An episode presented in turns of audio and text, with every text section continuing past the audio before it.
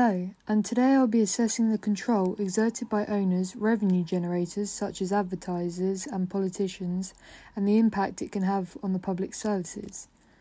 The world is obsessed with news, scandalous gossip and stories, whether it be about their favourite celebrity, football team, or local church. News sells. But how much of this news portrayed in the media can we trust? Perhaps we're just reading the opinions or views of that particular company's owner, wanting to get his or hers views across to the nation.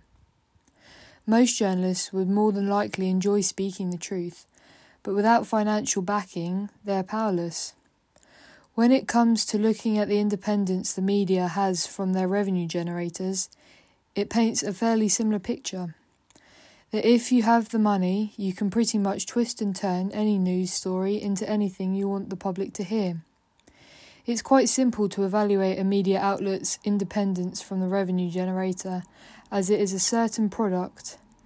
For instance, a TV show, viewing figures drastically drops. This is likely due to something happening or being said on the show. Media and politics have always had a history. Some even describe it as a dog eat dog scenario. But there is very little in the way of evidence to just suggest that the media is totally independent of politicians. We'd be absolutely lost if we didn't have media to keep us informed on day to day happenings in Parliament.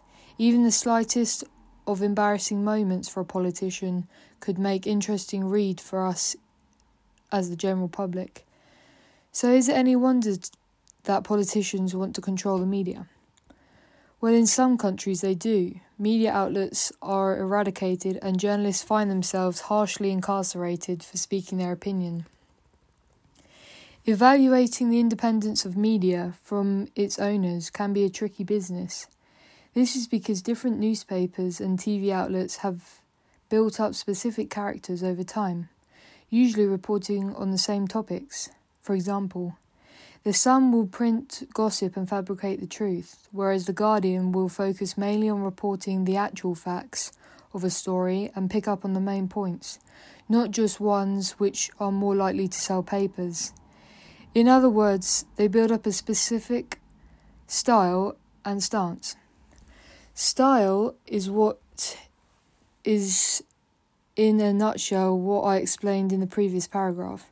Different papers reporting different stories aimed at different members of the public, usually the lower middle to working class. Stance is what political views everyone has, whether it be right wing or left wing. Owners can influence the style and stance of their media companies to either make more money or to express their own views to the nation.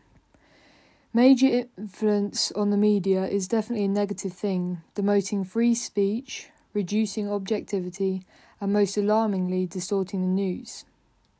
A big example of this is media tycoon Rupert Murdoch. This is the most powerful man in media today. He owns The Sun, a stake in Sky TV, and most of the media outlets in Australia. Proving that Murdoch has influence over his media is difficult as he clearly watches his tracks. The media can have a tremendous impact on public perceptions of events related to the public services. The coverage the media provides can either strengthen public support for the services or paint the services in a very poor light.